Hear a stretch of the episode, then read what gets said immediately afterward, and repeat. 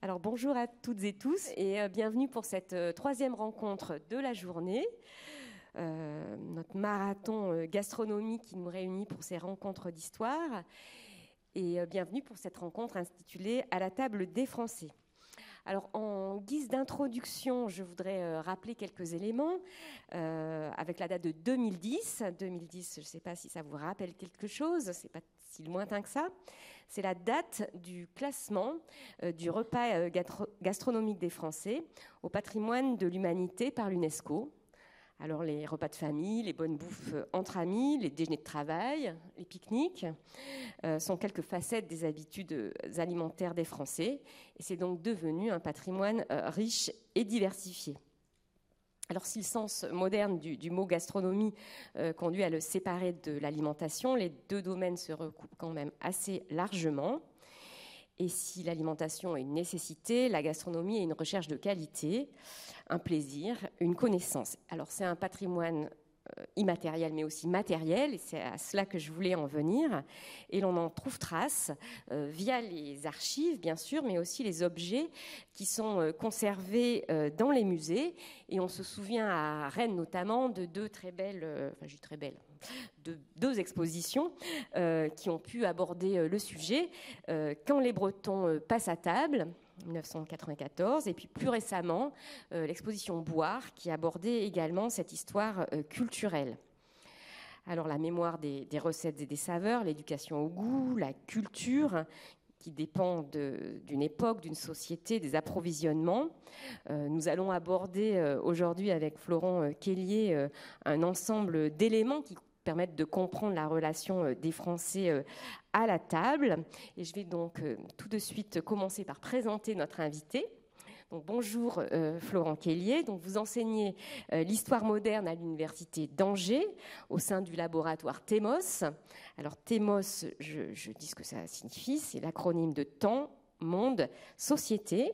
Vous avez également été euh, titulaire de la chaire CNRS Histoire de l'alimentation euh, euh, des mondes modernes et vous étiez membre aussi du conseil scientifique de l'Institut européen d'histoire et des cultures de l'alimentation à Tours. Vous êtes donc un grand spécialiste des cultures de l'alimentation et de l'histoire du végétal. Et parmi vos récentes publications, euh, enfin récentes, en 2010, euh, Gourmandise, histoire d'un péché euh, capital. Alors j'en cite que quelques-unes. Fastin, ripaille et, bonne chère au grand siècle, également en 2015. Et puis vous l'avez sans doute aperçu, soit sur les, tables de la librairie au-dessus, ou déjà sur certains des, diaporamas qui ont pu être présentés vaste et copieuse histoire de l'alimentation euh, de la préhistoire à nos jours qui est parue en 2021 aux éditions Belin, lauréate du prix euh, Anthony Rollet. Vous étiez d'ailleurs venu euh, en discuter à ce moment-là. Et puis je rappelle aussi peut-être pour finir cette présentation euh, ce qui vous relie à Rennes, puisque vous avez euh, euh, mené une thèse de doctorat en histoire soutenue en 2001 sous la direction d'Alain Croix à l'université Rennes 2, une thèse qui s'intitulait Des fruits et des hommes, l'arboriculture fruitière en Île-de-France vers 1600-1800. Est-ce que je n'ai rien oublié? J'ai été maître de conférence également à, Rennes 2, donc c'est un, vrai plaisir d'être ici et de revoir certains de, mes collègues. Très bien. Eh bien, nous allons euh, commencer peut-être avec. Euh, je vais vous inviter à. Alors, je ne sais pas, pas à commenter toutes les images, mais peut-être au travers de euh, voilà de, ce, de, cet échantillon hein, d'images, d'objets, d'archives qui sont, alors non pas toutes, mais pour la plupart, euh, puisées dans les collections euh, du, musée de Bretagne. Euh, on va peut-être commencer par quelques définitions, puisqu'on a parlé de table, c'est dans le titre de la rencontre, mais aussi de cuisine, d'alimentation, de gastronomie. Alors, de quoi parle-t-on? Donc on va parler de, table au sens d'une culture. Hein. C'est un élément que vous avez souligné euh, avec raison dès euh, l'introduction, euh, que l'on voit également dans ce qui vous est proposé en illustration, où là on a de la culture matérielle, mais c'est également une culture immatérielle, comme le prouve le classement par l'UNESCO du repas gastronomique des, Français. Et ce repas gastronomique renvoie à un élément qui est essentiel quand on fait une histoire de, l'alimentation, à savoir que l'on travaille à la fois sur euh, du physiologique. Hein. L'homme a besoin de, manger, tout simplement pour rester en vie, euh, mais euh, manger, passer à table, c'est également un apprentissage, c'est un savoir-faire, c'est un savoir diététique. Et à partir du moment où c'est un savoir-faire, un savoir diététique, c'est une culture. Et la culture, telle qu'on l'entend en histoire culturelle, c'est une réponse à un besoin euh, physiologique ou biologique et une réponse qui peut être soit immatérielle, euh, par exemple sur des, tabous alimentaires. Euh, là, on est vraiment dans l'immatériel, mais ça peut être aussi une réponse qui est une réponse matérielle le pichet que l'on voit ici, hein, qui permet de euh, contenir de, l'eau. Et c'est un élément qui est euh, essentiel, cette euh, idée, cette idée de, réponse. Si vous prenez la notion de cuisine, qui est au cœur aussi de, la table, tous les animaux mangent, seul l'homme cuisine. Euh, et donc cette notion de, cuisine, elle est, essentielle euh, lorsqu'on travaille sur la table. Et euh, parler de table, c'est également parler de convivialité, c'est parler d'échange, c'est se placer vraiment dans une histoire qui est une histoire fondamentalement incarnée. Et c'est un élément que l'on voit très bien quand on va commencer à sociabiliser un très très jeune enfant. On commence par quoi? On commence par l'alimentation. Donc avec l'alimentation, on est vraiment au cœur d'une culture. Et c'est ce qui a été euh, classé par, euh, par l'UNESCO, ce, rapport aux aliments, le rapport aux, manières de table, le rapport au discours, la manière dont on parle de l'alimentation en, fonction des, euh, des aires géographiques. Ce n'est pas forcément la même manière de, parler. Et c'est tout ça que l'on va retrouver dans cette étiquette de, culture alimentaire. Et un élément qui est essentiel également à garder à l'esprit quand on parle de culture alimentaire, c'est l'idée que un village immobile n'existe pas. Euh, qu'une société traditionnelle n'existe pas, dans le sens où on est toujours en, mouvement, alors ça peut être plus ou moins marqué euh, évidemment, donc euh, on ne parlera pas de cuisine traditionnelle, on ne parlera pas de cuisine authentique, là c'est vraiment des constructions de marketing pour vendre un type de, cuisine, on est sur de l'histoire, donc obligatoirement on est sur quelque chose qui peut et qui évolue. Peut-être qu'on pourrait euh, revenir sur l'une d'une citation justement euh, qui ouvre euh, votre ouvrage, un que je n'ai pas cité, mais qui porte le nom de notre rencontre à la table des Français. et je, cite, enfin vous citez Lévi-Strauss, la cuisine d'une société est un langage dans lequel elle traduit inconsciemment sa structure, à moins que, sans le savoir davantage, elle ne résigne, elle ne se résigne à y dévoiler ses contradictions. Alors j'avais mis cette citation en exergue pour bien montrer que c'est de l'histoire culturelle et c'était aussi une façon de montrer que c'était une forme d'anthropologie historique avec euh, cette citation donc extraite de l'origine des manières de table 1968 pour euh, donc euh, ce texte. je ne suis pas sûr qu'aujourd'hui je reprendrai cette citation là en fait. alors il y a des éléments qui s'inscrivent totalement sur l'approche qu'un historien a de l'histoire de, l'alimentation. Quand on parle de structure, il faut bien se mettre dans la tête que ce sont des structures qui évoluent. Hein, c'est ce que je disais sur l'absence d'un village euh, immobile. Euh, la notion de langage est essentielle hein, pour euh, comprendre euh, le fait de manger, les gestes, les aliments que l'on prend, les aliments que l'on donne, les aliments qu'on refuse, qu'on refuse. Tout ça, ça nous donne des indications. Ça nous donne des indications sur une hiérarchie sociale. Ça nous donne une indication sur un, positionnement social, une appartenance à un, groupe. ça nous donne des indications sur une appartenance confessionnelle, par exemple. Ça nous donne des indications sur un, un rapport politique euh, et au fonctionnement d'une société. Donc ça, c'est un élément qui est euh, essentiel mais pas forcément tout le temps, euh, à mon sens, d'une manière inconsciente, en fait. Il y a des éléments qui sont totalement inconscients, qu'on a totalement intériorisés et qui sont issus de notre milieu et des, des, héritages, puisque l'alimentation, c'est aussi une question d'héritage, mais il y a aussi des éléments qui sont conscients. Euh, conscient dans, l'alimentation, euh, notamment euh, dans le jeu social, du, positionnement sur les, manières de table. Ça peut être quelque chose de très conscient en réalité. sur les, interdits alimentaires, les interdits alimentaires, c'est aussi une façon de montrer à, quelle religion on appartient. Et ça, c'est quelque chose de, conscient.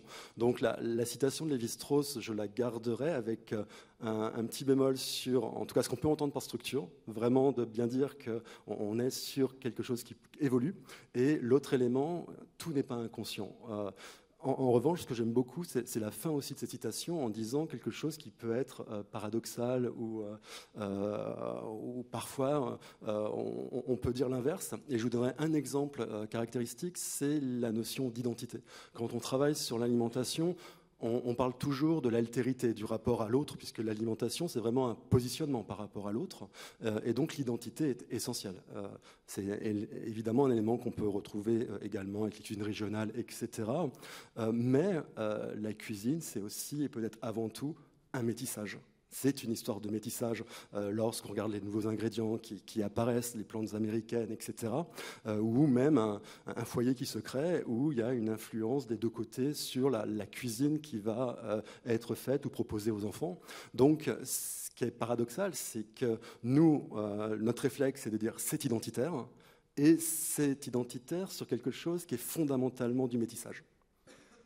Merci pour ces quelques mots qui plantent le décor. Alors, on ne va pas aborder euh, tous les sujets de, voilà, cette vaste relation des Français à la table, mais on va s'appuyer euh, à la fois sur des images et, essayer de développer euh, voilà, quelques problématiques. Et on va commencer justement par cette question des lieux et des manières de table, du temps du repas, voilà, en questionnant ce, repas comme moment de, convivialité. Alors, peut-être avec une première question, euh, l'idée de manger ensemble, dans un temps de convivialité, est-ce une constante dans l'histoire?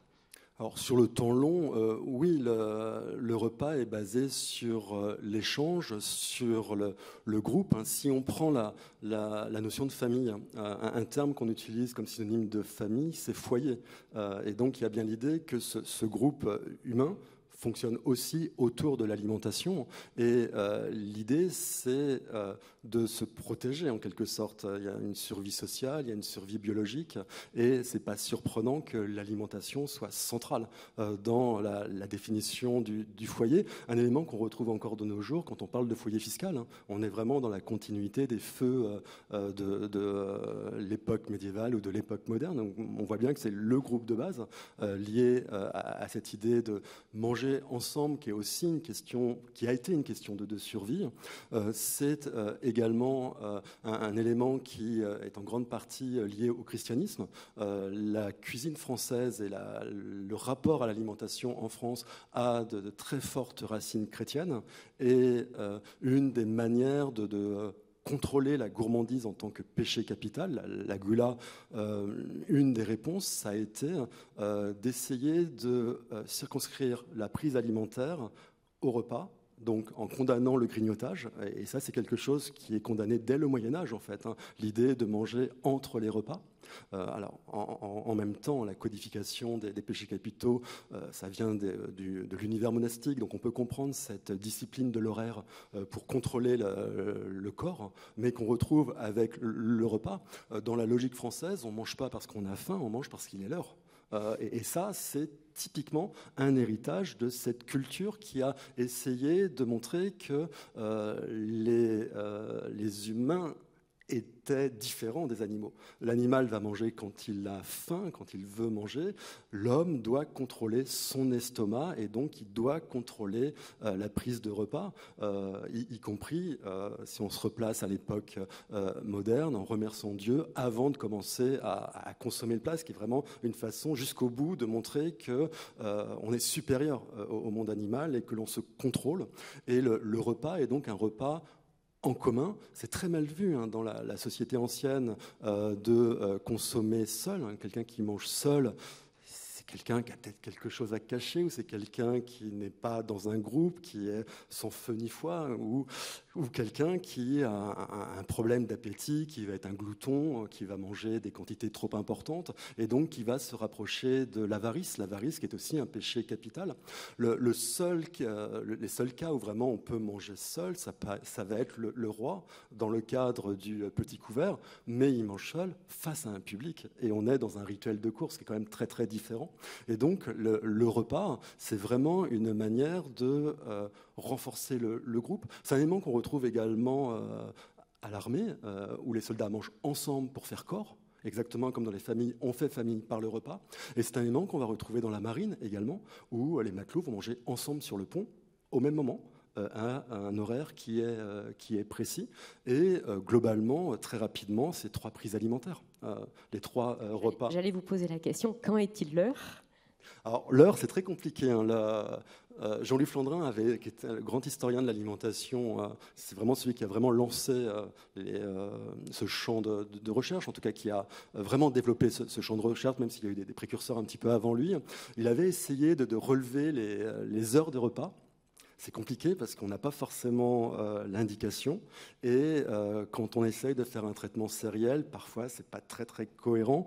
On s'aperçoit que c'est pas surprenant pour le monde rural. On est plutôt par rapport à la lumière du jour, ce qui est logique. Hein. Euh, avant l'électricité et donc la possibilité de se soustraire à, euh, à la lumière du jour, c'est en fonction des grands travaux euh, agricoles. Donc plus la journée est longue, plus on va multiplier des prises alimentaires. Il y aura des collations au champ pour pouvoir tenir, d'autant plus qu'il y a une, une dépense physique. dans les milieux des élites, où là, on peut se permettre euh, d'être, euh, de prendre distance par rapport à, la lumière du jour, où on a les luminaires, où il n'y a pas de, de difficulté, on s'aperçoit que plus on avance vers la révolution, plus les, repas ont tendance à se décaler par rapport au reste de la population, qui est bien une façon de montrer que l'on est euh, différent. Mais sinon, globalement, vous avez le petit déjeuner le matin. Petit déjeuner, ça veut dire rompre le jeûne de, de, la nuit, hein, comme on a dans beaucoup de langues européennes, breakfast, etc., ou des sayuno en, espagnol. Euh, vous avez la pause de midi, le repas de, midi, et le, repas du soir. Mais le repas du soir, ça peut être 18 heures pour la paysannerie, ça sera 23 heures euh, au 18e pour euh, les élites. Hein. Il y a un décalage les contraintes ne sont pas les mêmes et les activités professionnelles sont euh, évidemment pas les mêmes, mais on garde les mêmes, euh, les mêmes horaires. Les élites, elles, vont développer des repas qu'on appelle des collations qui euh, permettent de ne pas respecter la discipline des horaires, mais sinon, globalement, il y a ce, respect. Ce qu'on a pu voir, pour ceux qui ont eu la chance de, de déguster hier la collation Renaissance avec Hubert Delorme. Alors là, petit commentaire rapide, c'est des images de, Charles Barmé euh, et Miloudu, des, voilà, des photographes euh, bretons, rennais. Donc c'est des scènes du quotidien. Qu'est-ce que ça nous dit notamment Est-ce que les enfants, par exemple, le fait que les parents et les enfants mangent ensemble, est-ce à partir de quand ça arrive? Là, on a l'impression que l'enfant il mange seul, mais on n'en est pas vraiment sûr. Comment ça se passe? Alors là, je ne pense pas qu'ils mangent ça, parce que vous avez plusieurs assiettes. Hein, la, table est mise pour plusieurs personnes. On est euh, dans. D'ailleurs. Et euh, là, vous êtes dans, dans, une cuisine, on mange dans la cuisine, euh, qui vous permet d'avoir une idée aussi de la catégorie sociale hein, qui euh, est euh, représentée. Alors les enfants, là, ça va dépendre des catégories sociales. Euh, en, réalité, si vous prenez la, paysannerie jusque tard en avant dans le XXe siècle, il y a quand même le règne de la pièce unique, qui est la pièce à vivre, en tout cas qui est la pièce où on fait la cuisine, la, pièce où on vit avec les, les enfants. Donc là, évidemment que l'on on consomme avec les, enfants, alors que chez les élites, euh, il y aura euh, une séparation euh, pour pouvoir dresser les enfants. Hein, le, terme de dressage est, le terme qui, convient, dans euh, où, l'idée c'est euh, de leur donner les codes des bonnes manières et euh, de pouvoir après être admis à la table des, adultes dans des repas qui peuvent être des, une sorte de théâtre, hein, de, une forme de, sociabilité où l'enfant doit être parfaitement à sa place, pas bouger, etc. Donc ça dépend vraiment des, des, milieux sociaux. Alors nous, on a prévu de surtout euh, s'adresser, euh, on va dire, au, repas du, on va dire, du commun des mortels, mais euh, il n'y a pas que des repas ordinaires, et on a prévu justement de vous montrer quelques images et voilà d'évoquer cette question du repas festif parmi les autres occasions de repas. Alors effectivement, on a deux types de repas, euh, quelle que soit la catégorie sociale. On a donc les, repas ordinaires qui sont les repas pour lesquels les historiens ont, moins de, connaissances, et euh, les repas euh, festifs qui concernent l'ensemble de la population.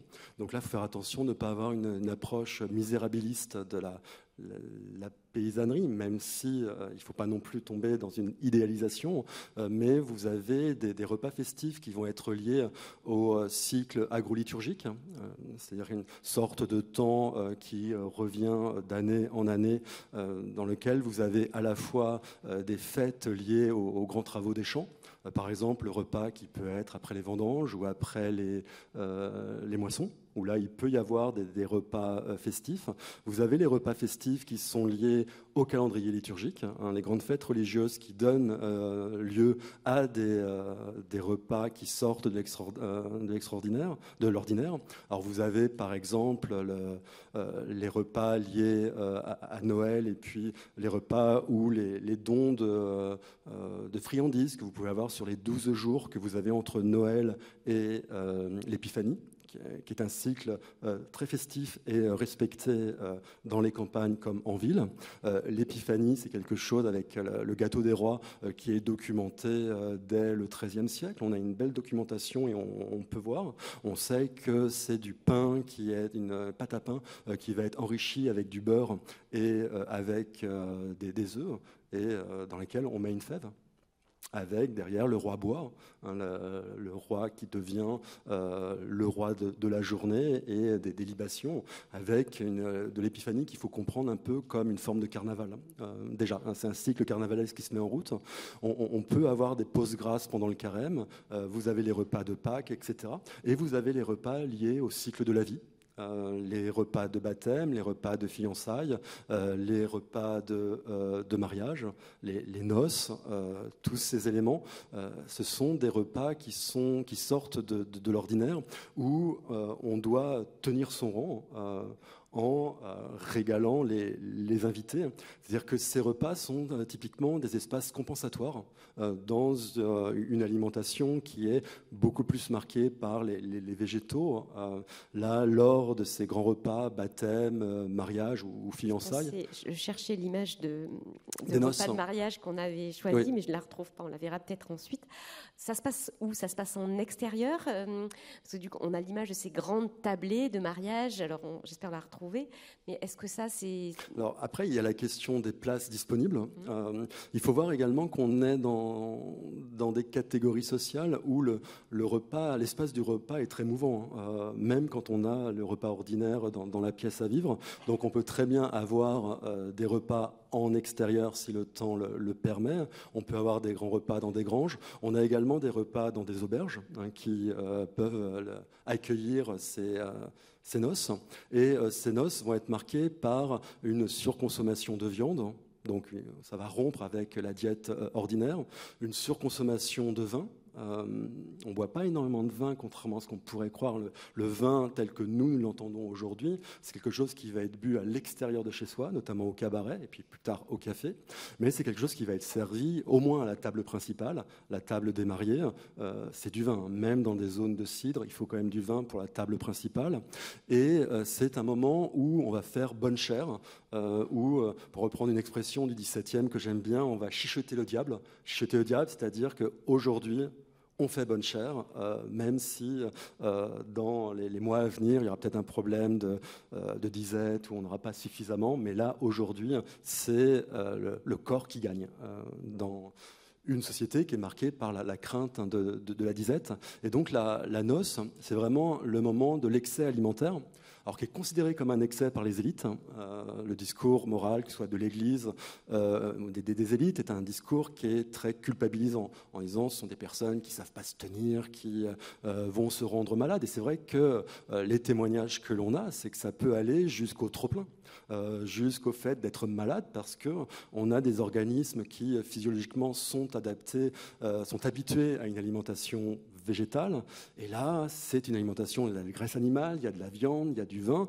Donc oui, on, se rend malade. Mais si on essaye de comprendre cette société sans euh, les, lunettes des bonnes manières de table euh, occidentales, en fait, c'est euh, la preuve physique, physiologique, qu'on a atteint la bonne chair. C'est le sens premier de crevaille. Hein. La crevaille, c'est manger, manger jusqu'au trop-plein. Et si on arrive au trop-plein, c'est qu'on a réussi On a réussi à euh, se caler l'estomac et vous avez un jeu social. Vous avez un autre proverbe du XVIIe qui montre bien ce jeu social, c'est on ne mange pas le midi quand on est de noces le soir. Parce que quand on est de noces, on mange. Et euh, l'idée, c'est euh, de pouvoir nourrir un maximum d'invités. Et le, jeu social, c'est d'estimer les dépenses pour bien montrer qu'on a bien marié notre fille ou on a bien marié notre fils.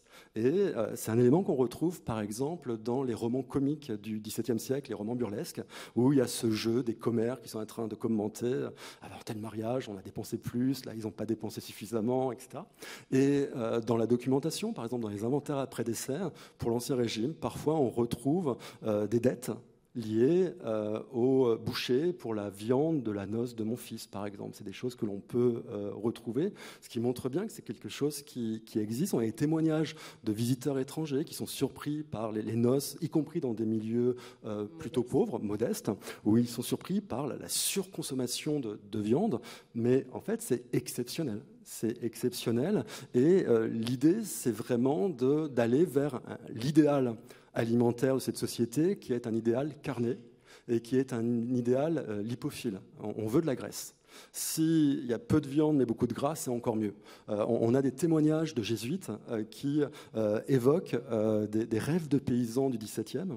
Et dans ces rêves, les paysans disent Si j'étais roi, je pourrais boire de la graisse. Vous voyez, c'est vraiment une société lipophile que l'on va retrouver dans une expression, dans un terme qu'on utilise encore aujourd'hui, qui est ripaille faire ripaille, qui est une expression qui s'impose au XVIIe. Et ripaille, ça vient du français riper, hein. ça veut dire gratter. Alors qu'est-ce qu'on gratte? En fait, on gratte la graisse qui est dans la lèche frite. Euh, et c'est l'élément le, plus, euh, le plus gourmand. Euh, moi, quand j'étais enfant, ma grand-mère appelait ça la gratte et c'était réservé aux, enfants. On avait le droit de, récupérer ce qui était caramélisé dans le fond du plat, ce qui est typiquement dans cette culture paysanne euh, de euh, l'idéal euh, de, la viande, du, gras, et, c'est ça qui est mis en avant dans ces grandes festivités. Et plus on avance dans l'époque contemporaine, plus le sucré va être présent les, gâteaux, etc. Ce qu'on a assez peu en fait à l'époque euh, moderne. Euh, faire euh, goûter le lèche frite aujourd'hui à des enfants, je suis pas sûre que le goût du gras ça soit très apprécié. On préférait les, les friandises.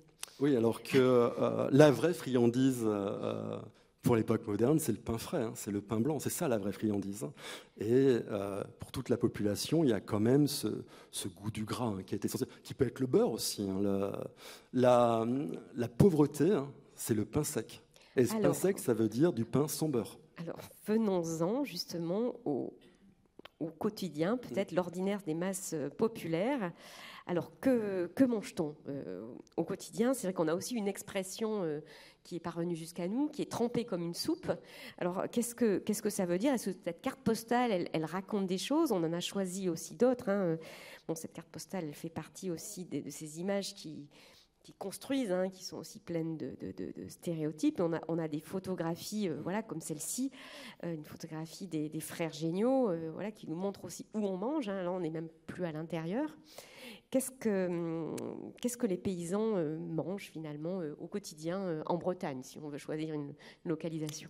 Alors, des légumes, énormément de légumes et des céréales et des euh, végétaux qui sont considérés comme des céréales, euh, par exemple les châtaignes, hein, qui sont considérés comme des grains, qui sont gérés dans cette société comme des grains, et le sarrasin. Le sarrasin n'est pas une céréale, hein, c'est une polygonacée, mais qui est consommée comme, euh, comme des grains. Donc on a une société qui repose essentiellement sur la soupe. la soupe, c'est vraiment ce qui dit le repas encore aujourd'hui, hein, à la soupe, la soupe est servie. C'est une invitation à passer à table, même si, euh, quand bien même il n'y aurait pas un, potage ou une soupe de servir. La, soupe, c'est vraiment ce que l'on consomme au Moyen Âge, à l'époque moderne, au 19e et euh, encore au 20e siècle, hein, jusque dans les années 60-70. On est vraiment sur cette culture de la soupe. Et la, soupe, c'est un peu le plat emblématique de ce que l'on appelle la culture de la faim. La, la culture de la faim, c'est pas une faim qui est une faim euh, physiologique, c'est une faim psychologique. Et cette culture de la faim, c'est la peur du manque, ou plus euh, précisément, c'est comment une culture alimentaire combat la faim. Combat la peur du, euh, ventre, euh, d'avoir le ventre creux, de ne pas avoir suffisamment à manger. Et cette culture de la faim, c'est une idée qui nous permet de reconstituer l'alimentation de l'immense majorité de la population et de comprendre pourquoi la soupe est, essentielle. Alors la soupe, elle est liée à des légumes bourratifs euh, parce qu'on veut une alimentation roborative, une alimentation qui cale l'estomac. C'est une des grandes préoccupations de cette société, hein, de pouvoir se caler euh, l'estomac. Et euh, la soupe a euh, l'avantage de pouvoir être faite avec tous les légumes, y compris les légumes abîmés, les légumes qui sont invendables sur le marché, les légumes qui auraient gelé, abîmés, etc. La soupe a l'avantage également de pouvoir parfumer pour l'ensemble de la famille avec un peu de viande ou de gras l'ensemble du repas, hein, avec du beurre bien rance. Il faut imaginer qu'ils consomment le beurre bien plus rance que nous, nous le consommons que le lard est également du lard rance et que la soupe est la meilleure façon de consommer le beurre rance et le lard qui est très très jaune, hein, qui pour nous serait quasiment immangeable et euh, même peu ça permet de parfumer l'ensemble de la, euh, du, repas de, la famille. On peut l'allonger avec de l'eau, donc on peut avoir un peu plus. Euh, si on utilise un pot de terre qui est non vernissé, on sait que lors de la première utilisation, euh, il y a des saveurs, des arômes qui pénètrent dans la, terre non vernie. Et lors de l'utilisation, ensuite, la réutilisation du pot de terre, par capillarité, il va y avoir de nouveau une redistribution des saveurs. Donc il y a une vraie gastronomie du pot, du pot de terre, avec euh, une logique qui n'est pas uniquement économique, elle est aussi gustative. Et euh, la soupe euh, est associée au pain. Les deux sont liés. et être trempé comme une soupe, donc pour répondre à votre question, la soupe au Moyen Âge, c'est la, tranche de pain rassis sur laquelle on va verser le bouillon de légumes. À l'époque moderne, soupe, c'est l'ensemble, c'est-à-dire le bouillon avec le pain qui est à l'intérieur et qui se gorge de, du, du, bouillon et qui va être consommable.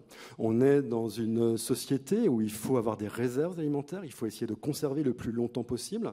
Donc le pain frais, évidemment, pose problème, parce que le pain frais, on peut le consommer très rapidement, avec gourmandise. En plus, il y a le coût, euh, il y aurait un coût plus élevé hein, si on voulait consommer du pain frais tous les jours, d'où l'habitude pour les classes euh, populaires et pour les domestiques de consommer du pain qui est du pain euh, rassis. Mais ce pain rassis ne peut être consommé que s'il est détrempé, et ce pain détrempé il va avoir un énorme avantage physiologique, c'est qu'il va rendre obligatoire la mastication. Et plus on mastique, plus on a le sentiment de satiété. C'est-à-dire que la, soupe répond à la fois à la volonté de, se caler, euh, caler l'estomac avec une alimentation rassasiante roborative, mais elle a aussi cet effet qui est un effet sécurisant par euh, la mastication. Le pain bien détrempé peut être consommé par tout le monde, quel que soit l'état de la dentition et l'état de la dentition est catastrophique à, l'époque euh, moderne euh, et, contemporaine, absence de, soins dentaires et euh, les dents qui sont cassées par la mauvaise qualité des meules. Et donc on a des petits cailloux dans le pain, donc on se casse les dents et puis après on ne peut pas faire grand-chose. Il n'y a pas encore le ravage du sucre hein, dans ces milieux-là, mais ils ont quand même des problèmes dentaires. Et l'avantage de la soupe également, c'est que ça permet à la paysanne de vaquer à d'autres activités. C'est-à-dire que concrètement, la paysanne doit s'occuper des enfants, elle doit s'occuper du petit élevage, elle doit s'occuper du jardin, et euh, on est dans le cas d'une pluriactivité. Hein. on a plusieurs métiers dans le monde rural. C'est comme ça qu'on arrive à acheter sa vie, hein, qui est un terme qu'on trouve également dans les archives. Et euh, dans la pluriactivité, bah, la paysanne peut, par exemple, faire du tissage, peut, par exemple, euh, élever, nourrir des enfants qui viennent de la ville. Donc, il ne faut pas imaginer la, ménagère qui prépare des petits plats. C'est pas du tout ça. La soupe, on la laisse de côté, on la suspend, et c'est quand même très pratique. Et enfin, la soupe a aussi l'avantage de pouvoir être consommé partout. C'est-à-dire qu'on peut l'emmener dans les champs. Euh, si vous avez un pot tripode, c'est-à-dire un pot avec euh, trois pieds, on peut faire un petit feu en dessous et on peut donc consommer la soupe euh, également sur les champs ou sur le marché, etc. Donc la soupe, c'est vraiment le, le repas de cette culture de la faim. Et dans cette culture de la faim, il faut également prendre en compte, juste avant, les légumineuses. Euh, on, oublie souvent, on oublie en histoire l'importance des légumineuses. Euh, les légumineuses euh, sont essentielles parce qu'elles elles vont apporter des protéines, des protéines végétales. Alors évidemment qu'on ne connaît pas les protéines végétales. Par contre, dans les textes du XVIIe ou XVIIIe, on nous parlait de la boucherie des misérables. Donc on a compris que c'était un substitut à la viande. Et euh, sur ce tableau, euh, mangeurs de haricots, donc là on quitte la Bretagne, mais on aurait des légumineuses également en, Bretagne. Alors l'avantage des légumineuses, c'est que ce sont des légumes de garde. L'avantage des légumineuses, c'est que ce sont des euh, aliments roboratifs. L'avantage des légumineuses, c'est qu'elles peuvent provoquer des vents, et ça c'est très bien vu, parce que c'est la preuve que la machine fonctionne. on a une vision organique du corps, donc plus le corps est sonore, plus ça prouve qu'on est en bonne santé. Euh, on considère même que les légumineuses sont aphrodisiaques pour cette question-là. Donc là, on est vraiment au cœur de cette culture. Hein, alors ça, c'est critiqué par les élites, hein, évidemment. Alors là, euh, en plus, il y, a des vents. Et euh, les légumineuses, elles peuvent aussi alourdir un pain. elles peuvent finir dans la soupe, elles peuvent aussi mm, alourdir un petit peu ou enrichir une bouillie. Euh, donc on peut les utiliser de, différentes manières. Et sur ce tableau d'Hannibal Carrage, ce qui est particulièrement intéressant, c'est que euh, vous avez donc un bol de, haricots. On voit qu'on est dans une culture de la faim, avec le positionnement de, la main de cet homme sur son morceau de pain, surtout qu'on ne me vole pas mon pain, avec cette idée que quand il aura tout terminé, il sera enfin rassasié.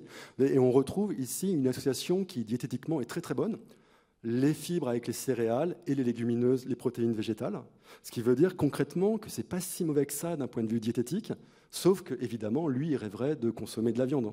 Euh, mais d'un point de vue il y a un élément essentiel et toutes les grandes civilisations se sont développées autour d'une union entre une céréale et une légumineuse. C'est-à-dire que si nous sommes là aujourd'hui, c'est que nos ancêtres ont consommé des légumineuses et c'est pour ça que dans le récit historique, il faut davantage parler des légumineuses. Et en plus, les légumineuses ont la propriété de fixer l'azote dans le sol. Donc pour l'agriculture, c'est en plus quelque chose de très bien. Dernier euh, élément sur ce tableau qui est particulièrement intéressant, si vous regardez la fenêtre, vous avez un croisillon. Évidemment, il y, a probablement une référence christique, mais quand on travaille sur l'histoire de l'alimentation, ce croisillon peut faire penser à une prison. Et euh, Fernand Braudel, le grand historien français du XXe, euh, Fernand Braudel parlait de prison de longue durée pour certaines denrées alimentaires dont on ne pouvait pas se passer les légumineuses, c'est une prison de longue durée, dans le sens où cette population, elle ne peut pas s'en passer, elle en a besoin pour pouvoir euh, acheter sa vie, pour pouvoir euh, survivre. Euh, et enfin, dernier élément sur ce tableau, au premier plan, vous avez une tourte, une tourte oblette. Et on parlait de la question de l'identité. cette tourte oblette, c'est une spécialité de Bologne, et Hannibal Carache est de Bologne. Et euh, c'est particulièrement intéressant qu'il est signé par une spécialité que nous, on appellerait au 19e régionale, sauf que là, on est en 1590.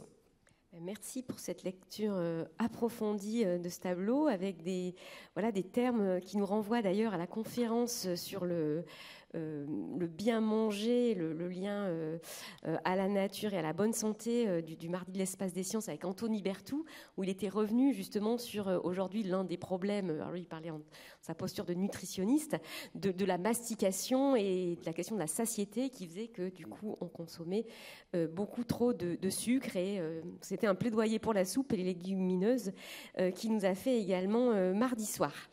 Alors peut-être dernière question avant de changer de sujet, on a parlé de on a parlé de pot. Et le potage, alors, c'est quoi ce terme? En, fait, ça dépend là encore des, milieux sociaux. Hein, tout simplement, euh, le, terme potage, on l'aura euh, davantage dans les milieux euh, bourgeois.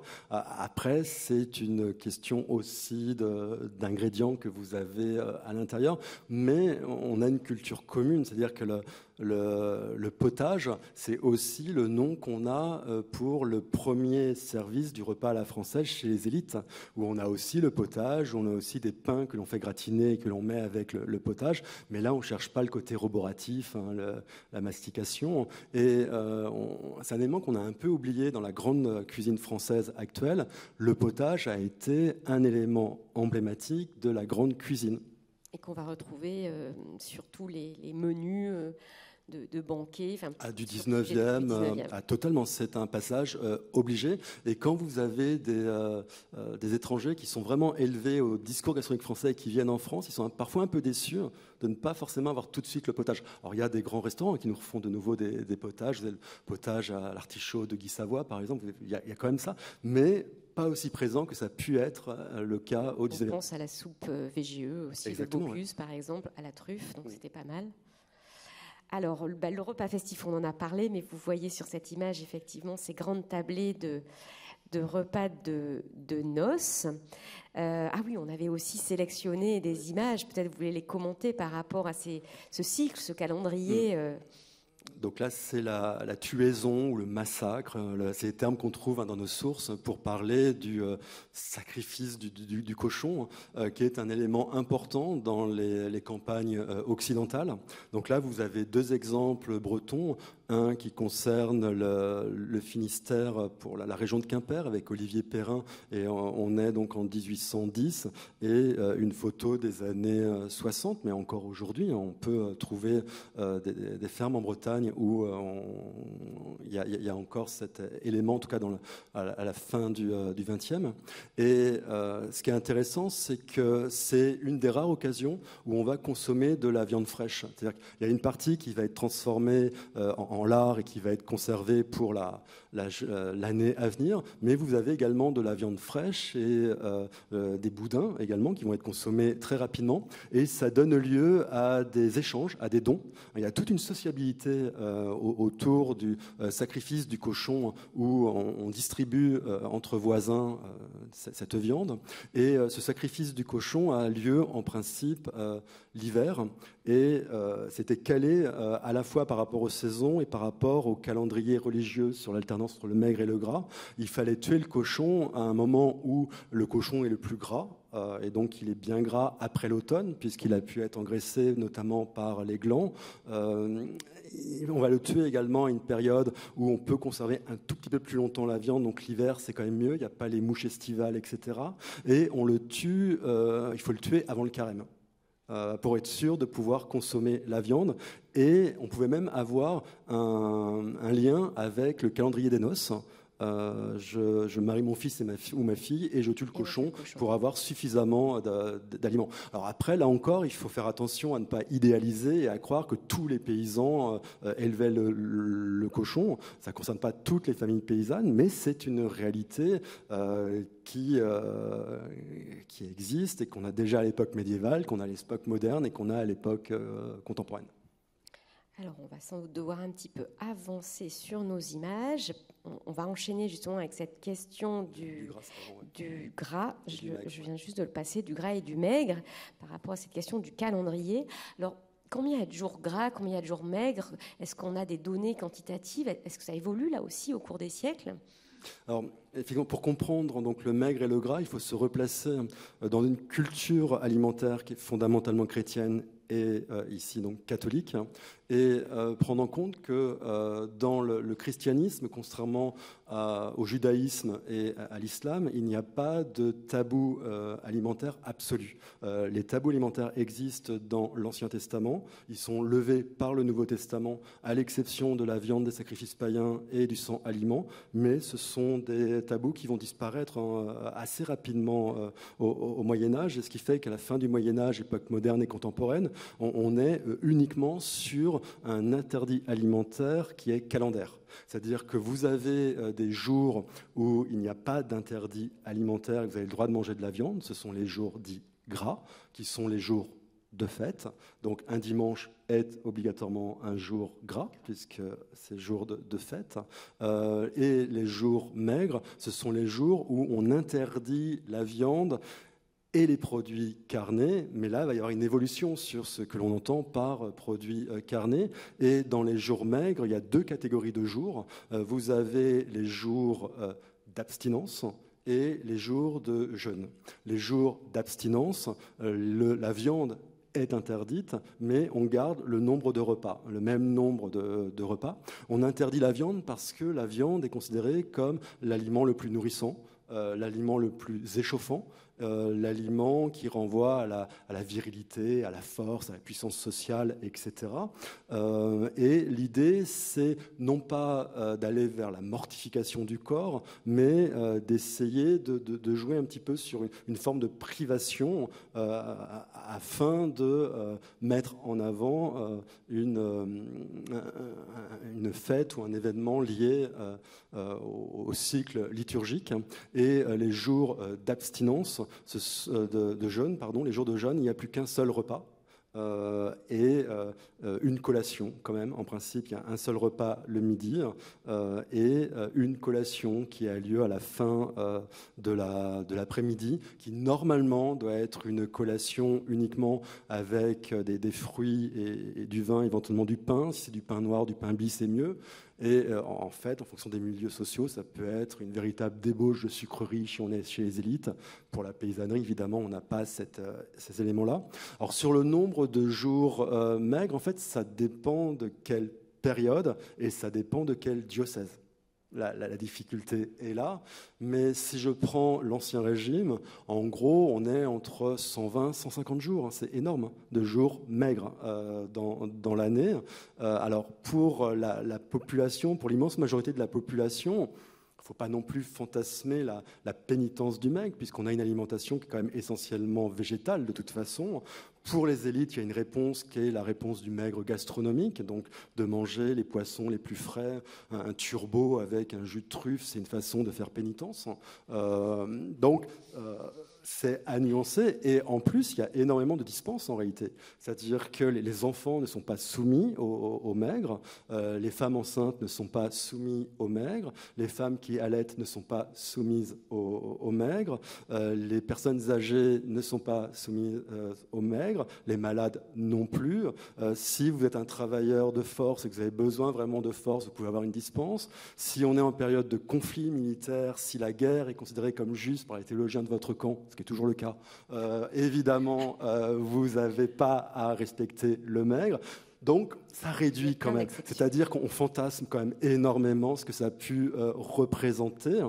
Mais en, revanche, ce qui est particulièrement intéressant, c'est que ça a permis une vraie culture gastronomique du poisson que l'on va retrouver dans la grande cuisine française, qui est un élément aussi euh, essentiel. Alors ça nous fait peut-être un enchaînement avec le, la, dernière euh, thématique qu'on voulait aborder, parce que je vois que le, temps tourne, euh, mais il y aura peut-être des questions, parce que cette question du maigre gastronomique, elle est vraiment intéressante, et peut-être qu'on peut enchaîner avec cette question de l'invention du restaurant, qui, caractérise quand même voilà, la relation de la France et des Français à la table.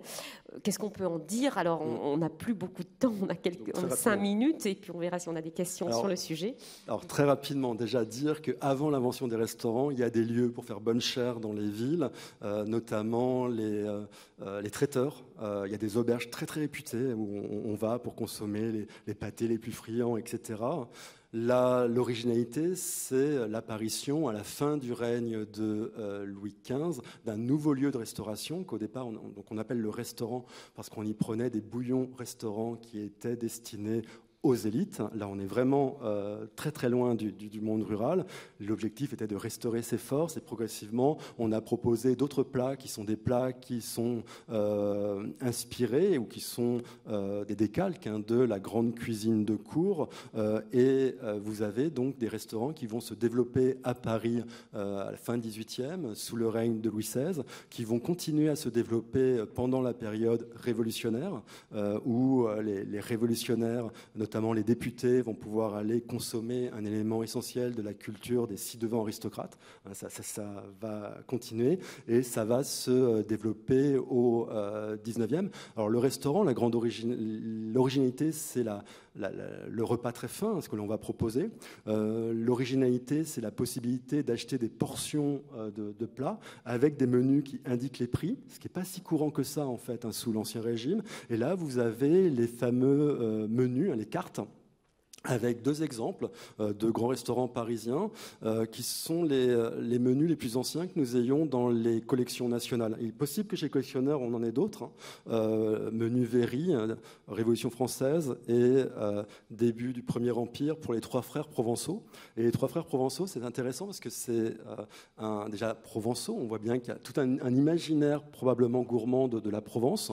la Provence est une des premières provinces françaises à avoir été associée à avec une reconnaissance d'une cuisine qu'on appellera régionale au 19e.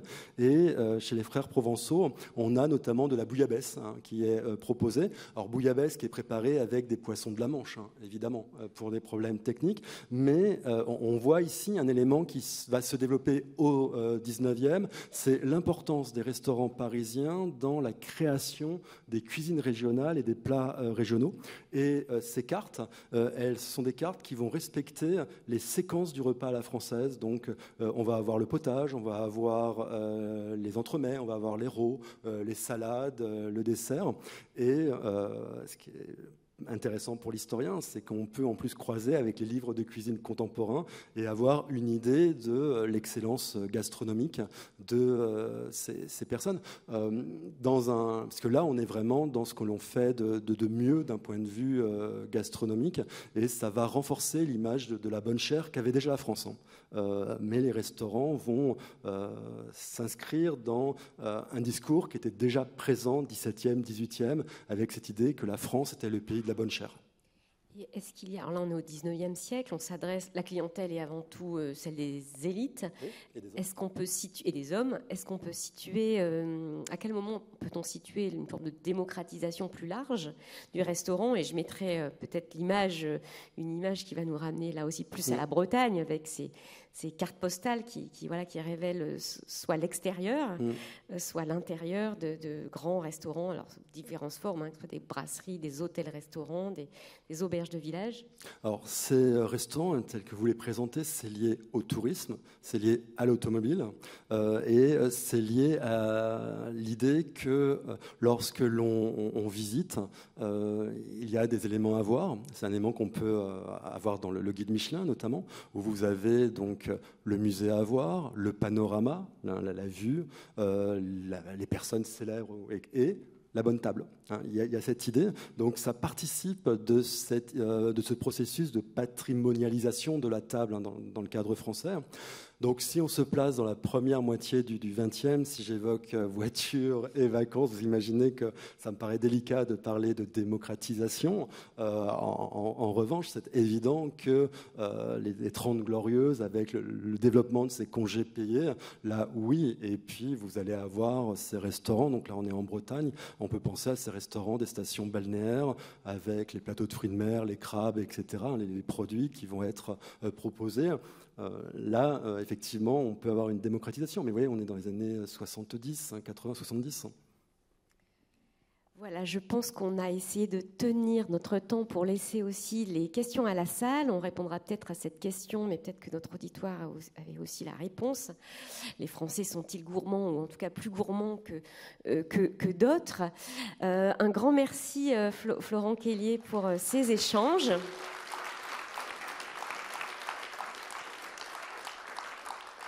Et donc, euh, la, voilà, la parole, les questions sont à vous. Est-ce qu'il y a des questions? Alors oui, déjà une première au centre.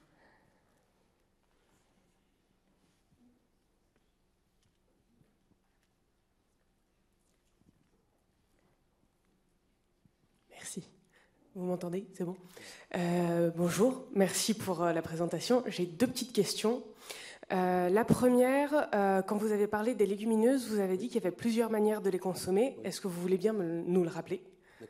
Alors, sur les légumineuses, donc on peut les, consommer euh, sous forme de comme on peut les faire aujourd'hui, c'est-à-dire qu'on les fait cuire à l'eau, bouillir, et c'est une manière de, pouvoir les, consommer.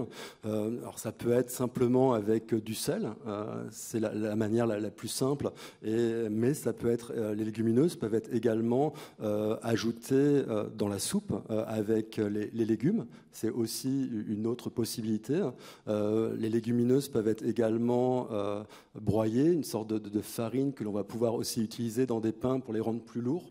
Hein, ce souci vraiment, euh, en, gros, on n'est pas dans une société où on cherche la petite salade minceur, hein, euh, c'est bien compris, euh, ou que l'on peut également utiliser les légumineuses pour faire des pour une bouillie, hein, par exemple, là également.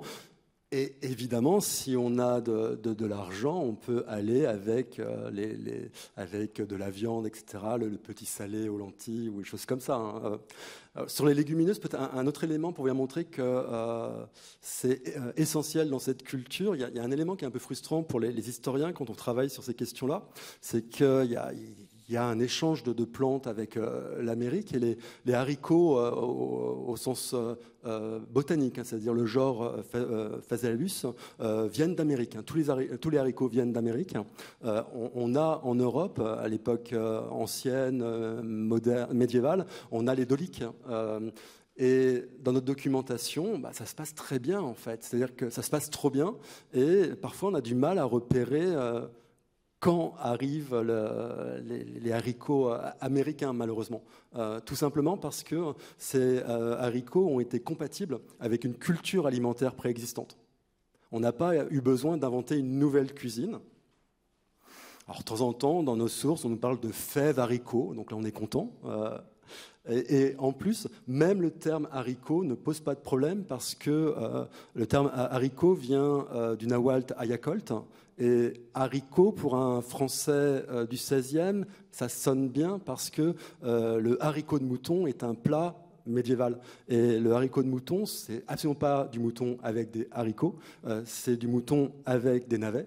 Et haricot vient du vieux français haricoter, qui veut dire couper des petits morceaux. Et donc là, phonétiquement, ça passait.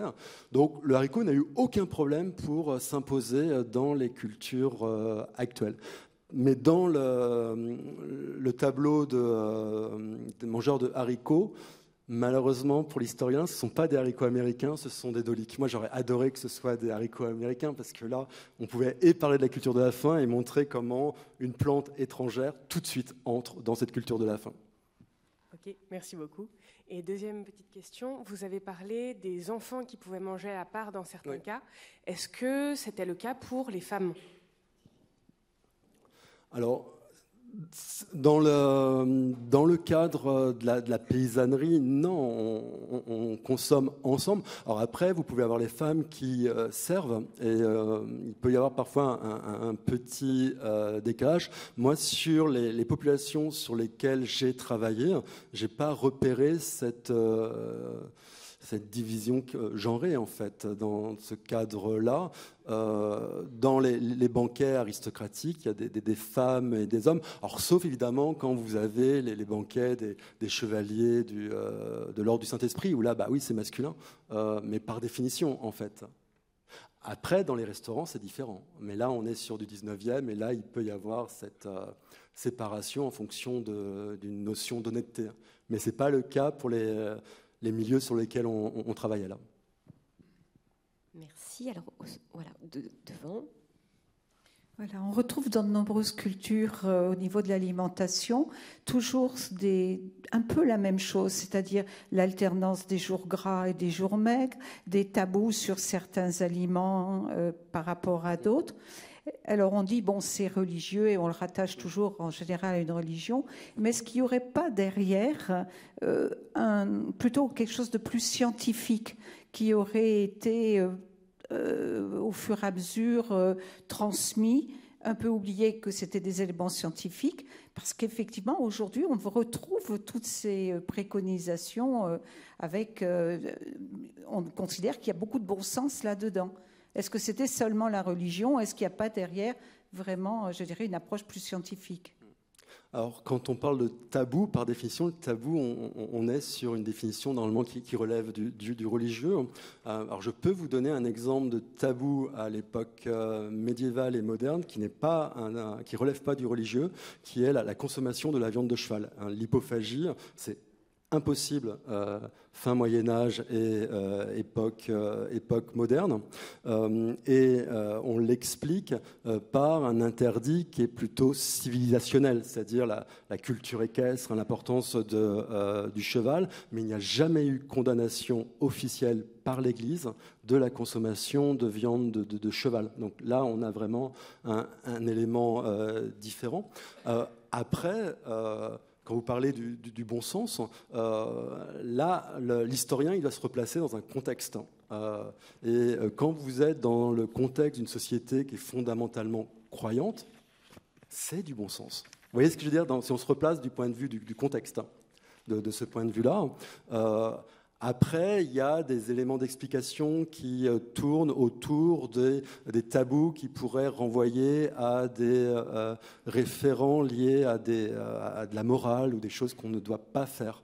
C'est-à-dire les, les, anthropologues et les théologiens ont, beaucoup travaillé pour essayer de comprendre les tabous. Euh, et si vous prenez par exemple le, tabou de ne pas cuire le chevreau dans le lait de sa mère, euh, il a pu être interprété en réalité comme une manière euh, d'enseigner l'interdit de l'inceste oui, il y, a, cette idée-là.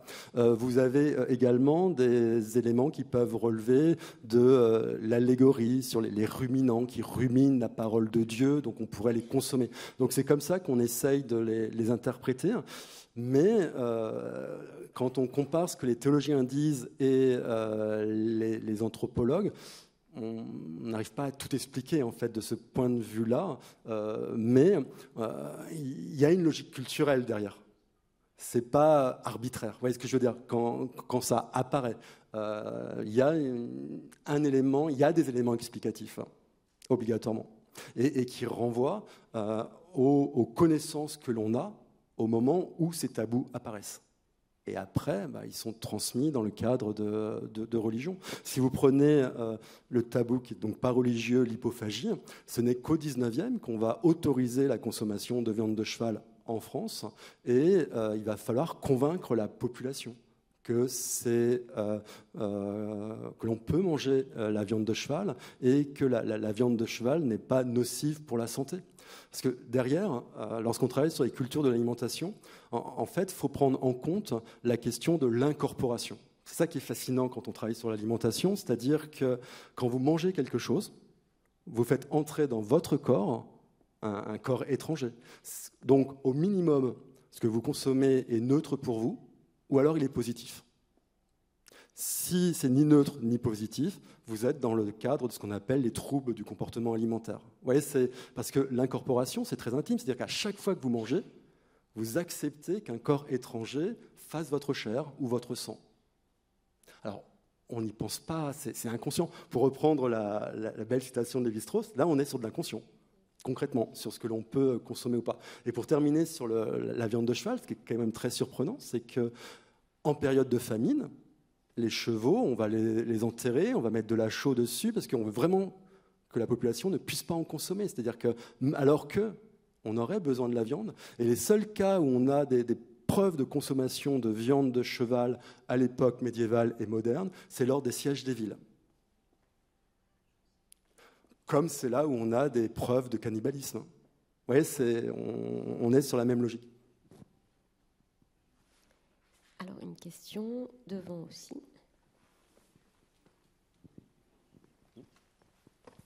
merci. Euh, ouais, merci Florent. Euh, par rapport à avant le restaurant, donc à la période moderne, mm. euh, quels pouvaient être les lieux de restauration extérieure je pense à, le transport n'est pas toujours touristique, mm. mais je pense à, ces espèces de mythes de l'auberge ou mm. de la taverne. Ou, comment ça se passe Alors, on a énormément de lieux de repas, hein, tout simplement parce que les trajets sont très très longs à l'époque moderne. Donc, on, a des auberges. Alors, les auberges, il peut y avoir de tout. Hein. Il peut y avoir de très bonnes auberges et il peut y avoir des auberges où c'est du pain noir et euh, une mauvaise soupe. Hein. Ça, dépend de l'endroit où on se situe. Euh, on a des, guides pour l'époque moderne où on nous indique quelles sont les, euh, les, routes à prendre et surtout les, les auberges où on peut s'arrêter. il y a également les tables d'hôtes qui existent dans les villes. il y a la possibilité de manger chez les, les marchands de bouche. on peut manger chez un traiteur, on peut manger chez un rôtisseur, on peut manger chez un pâtissier. Euh, si on a l'argent, hein, évidemment. Euh, mais il y a euh, une possibilité qui est assez importante. Et lors des foires, lors des pèlerinages, lors des pardons, on a également des, tentes, hein, des, stands qui s'installent où on, vend de l'alimentation prêt, à l'emploi, des gaufres, des pâtés, des choses comme ça. Et on a également les vendeurs de rue qu'on connaît bien grâce au, cri de Paris, au cri de Londres ou au euh, cri de Rome. On a ça pour les grandes capitales européennes, où on, sait qu'à toute heure de la, journée et de la nuit, on peut consommer des petits pâtés, des oublis qui sont des, des petites gaufres en forme de, de, cornet. Donc il y, a, vraiment une offre alimentaire euh, assez impressionnante. Et les euh, ambassadeurs, il y a un, témoignage qui est assez connu d'un ambassadeur vénitien qui vient à Paris au, 16e et qui évoque avec admiration l'offre alimentaire exceptionnelle. En revanche, dans d'autres pays, ce n'est pas forcément le cas. Et donc, euh, euh, tu parlais de, de, mythes ou de légendes autour euh, de, ces auberges. Pensons à l'auberge espagnole. en fait, c'est une réalité. C'est-à-dire que les, quand on travaille sur les sources espagnoles, j'ai des collègues qui ont travaillé sur ces questions-là. On voit bien que pour l'époque moderne et le 19e, quand on vient dans une auberge, après, il faut aller sur le marché pour aller acheter le jambon, les œufs, etc., pour après le faire, euh, préparer euh, dans la, dans la cuisine, ce qui n'existe pas côté français. Et comme par hasard, euh, si on prend Bayonne, Bayonne, c'est une des villes françaises où il y a le plus de lieux de restauration, mais Bayonne, c'est la grande voie pour aller en Espagne, plus que du côté Catalogne, en fait, à l'époque moderne. Et là, il y a une surreprésentation des métiers de bouche. Et, donc, ce qui, est, ce qui est important, c'est de voir qu'avant l'invention des restaurants, il y a déjà des lieux pour faire bonne chère. Et euh, pour les élites, il y a tout un système de location de, salles pour pouvoir manger entre soi. Et on se fait livrer euh, depuis les, euh, les, meilleurs marchands de bouche de, la ville ce, dont on a besoin. Et donc ça permet d'avoir des repas à l'abri de ses domestiques, éventuellement à l'abri de son épouse. Et c'est quelque chose qui est très, très présent dans les, dans les villes européennes. Merci vous tordez le cou euh, aux idées que certains pourraient avoir reçues, que le street food ou le traiteur, c'est des inventions récentes? Pas du tout. Est-ce qu'il y a une dernière question? Oui, euh, oui, vous parliez des restaurants. Euh, quand ils ont commencé à se démocratiser, quelle a été la réaction des élites? Ah, En réalité, il y a restaurant et restaurant, tout simplement. Il y a le jeu des étoiles une étoile, deux étoiles, trois étoiles. Donc il y a toujours la possibilité de bien montrer que on appartient aux élites en allant voir un, autre, euh, un autre, lieu de, repas qui n'est accessible que parce qu'on a les moyens financiers d'aller dans ce type de, restaurant. Donc il y, a, un spectre suffisamment important pour pouvoir respecter un jeu social. Après, euh, on peut aussi avoir des transgressions, c'est-à-dire que euh, on peut aussi, quand on appartient aux élites, prendre plaisir à aller euh, manger dans un, petit bistrot ou un, routier, etc.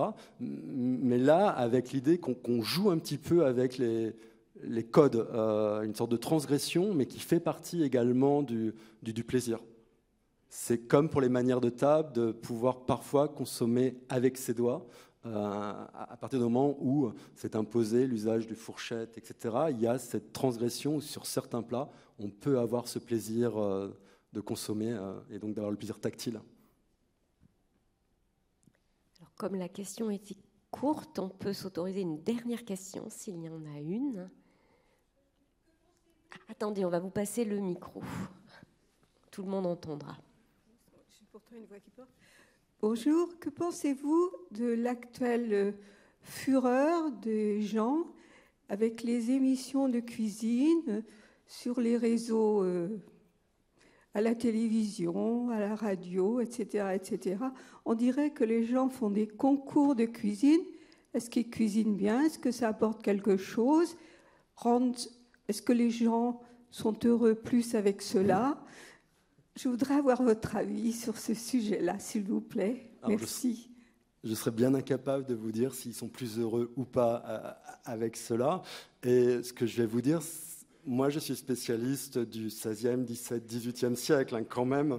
Euh, mais euh, derrière, ça montre qu'il y a cette, cet intérêt pour la cuisine.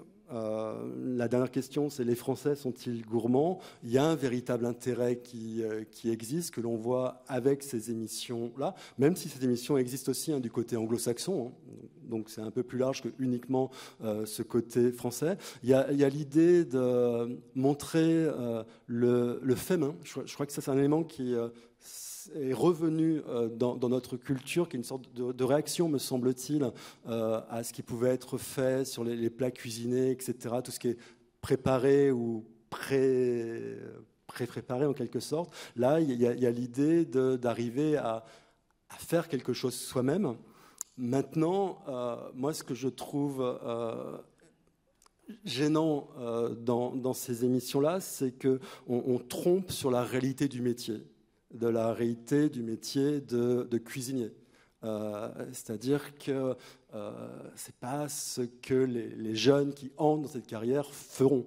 Euh, il y aura tout un travail éplucher les légumes, plumer les volailles, euh, apprendre à, couper correctement, à faire correctement des juliennes, etc. Alors il y a des professeurs de, de lycée hôtelier dans la salle, donc ils, sont beaucoup plus, ils seraient beaucoup plus compétent que moi pour en, parler, mais euh, on fait croire que toute personne qui fait de la cuisine pourrait faire de la cuisine 3 étoiles, et on leur fait croire qu'ils pourront ouvrir un restaurant qui sera de la cuisine 3 étoiles.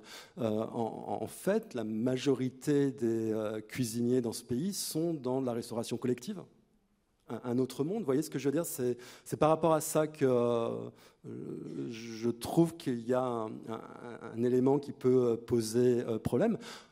Après, si ça permet de donner des, idées pour utiliser ce qu'on appelle à, tort des légumes anciens ou choses comme ça, pourquoi pas euh. Mais oui, c'est un petit peu comme les. Euh, c'est Barthes qui en parlait dans les mythologies avec les, photos des fiches cuisine de Hell, euh, avec le, rêve qu'on pouvait avoir sur ces photos en papier glacé que personne ne peut faire en fait. Hein. et il y avait cette idée d'une sorte d'évasion euh, par, le rêve. il est possible que euh, ces, concours, et notamment la, manière dont on dresse les assiettes, vous voyez, répond un petit peu à ce que Barthes avait déjà pu euh, signaler pour ces, photos qui, sont plutôt une invitation à peut-être une, rêverie ou autre. Je reviens sur ma période, euh, où là je serai plus assuré, euh, la question que nous on se pose, c'est ces livres de cuisine, parce qu'on a des livres de cuisine. Est-ce que, est que, les recettes sont appliquées? Par qui? Comment? Et à partir du moment où ces livres sont diffusés par la Bibliothèque Bleue, c'est les livres de Cole Porter, ben on touche un public qui est euh, très très large. Et donc, on se demande s'il n'y a pas eu aussi un autre usage des livres de cuisine qui était peut-être là aussi une invitation à une sorte d'espace compensatoire. Je pense que c'est ça euh, que l'on peut euh, retrouver euh, dans ces émissions et sur les périodes sur lesquelles je, travaille. C'est-à-dire que par rapport à l'alimentation, il y a l'ordinaire, hein, ce qu'on mange tous les jours, et puis il y a ces moments compensatoires qui peuvent être des moments très concrets où on, mange, style les repas de fête, mais il y a aussi tout l'imaginaire. et cet imaginaire, c'est aussi un espace compensatoire.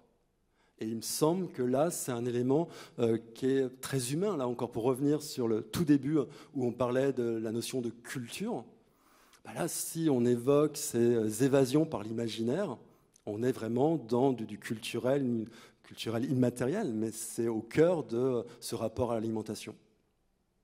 Voilà quand je peux vous répondre. Et ça rejoint la conclusion qu'Arwan Kadoré nous faisait hier. Euh, sur la figure du chef qui, euh, après les émissions de cuisine, euh, rejoint aussi celle du cinéma où euh, les films autour de la cuisine et du chef sont de plus en plus courants. Voilà, nous allons clore. Merci des applaudissements pour Florent Tellier.